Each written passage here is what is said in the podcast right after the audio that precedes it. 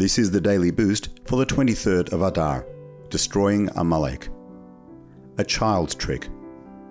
From the Likkutei Sichos, volume 20. When a certain tzaddik was a young child, he wanted an apple, but his father would not give it to him. Being a sharp lad, he made the blessing on the fruit, and his father was forced to give him the apple, so that the boy's blessing would not have been said in vain. Similarly, when we rejoice in the redemption out of complete trust that God will bring Mashiach very soon, we force God to hasten the redemption and give Mashiach to his children.